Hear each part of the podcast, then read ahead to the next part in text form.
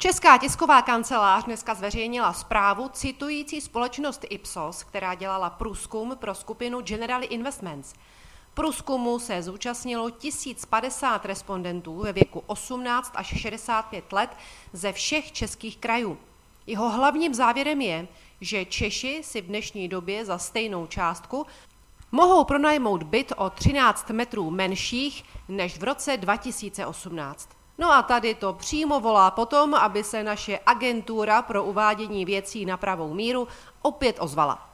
Ano, zcela jistě je pravda, že dneska si Češi mohou pronajmout za stejnou částku menší byt než v minulosti. Ovšem tak, jak je věc prezentována, to působí, jako kdyby došlo ke zdražení bytů, případně jako by došlo ke zdražení bytů relativně k jinému zboží. My přitom víme, že v posledních měsících ceny nemovitostí spíš klesají. A fakt, že ceny bytů v roce 2023 jsou dražší proti roku 2018, není způsoben především tím, že byty by byly až tak nedostatkovým zbožím. Je to způsobeno tím, že od roku 2018 se skazily peníze. Poklesla kupní síla koruny. Pokud byste ceny bytů měřili v nějaké stabilnější jednoce než v českých korunách, například ve zlatě, cena bytů se za posledních 20 let moc nezměnila, zatímco stejná cena vyjádřená v korunách zásadně stoupla. Také druhá zpráva, která dnes prosvištěla českými médii, v sobě nese na vlas stejné poselství, ačkoliv je formulována tak, že by se v ní jádro sdělení mohlo snadno ztratit.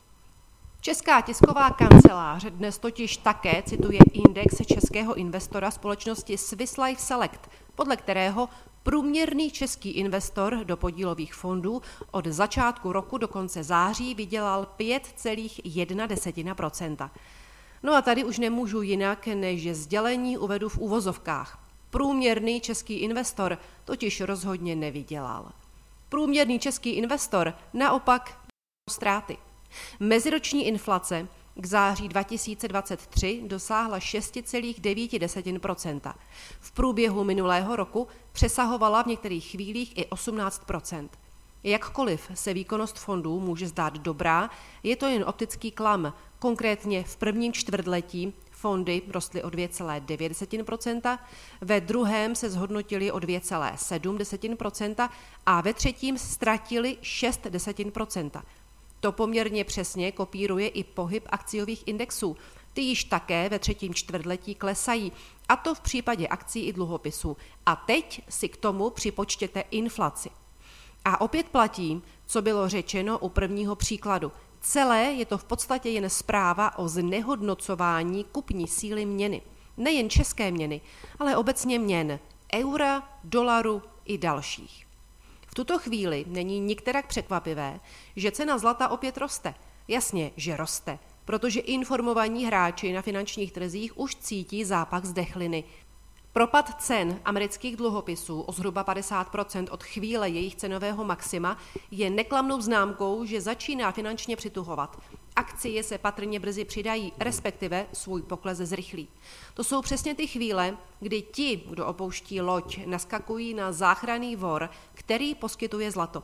Jen tak mimochodem, paradoxně největší zájem drobných klientů o zlato pozorujeme nikoli ve chvílích, kdy je zlato na dnu a kdyby bylo logické jej nakupovat, ale naopak ve chvílích, kdy cena zlata výrazně roste a kdy už nejvýhodnější chvíle byla promarněna.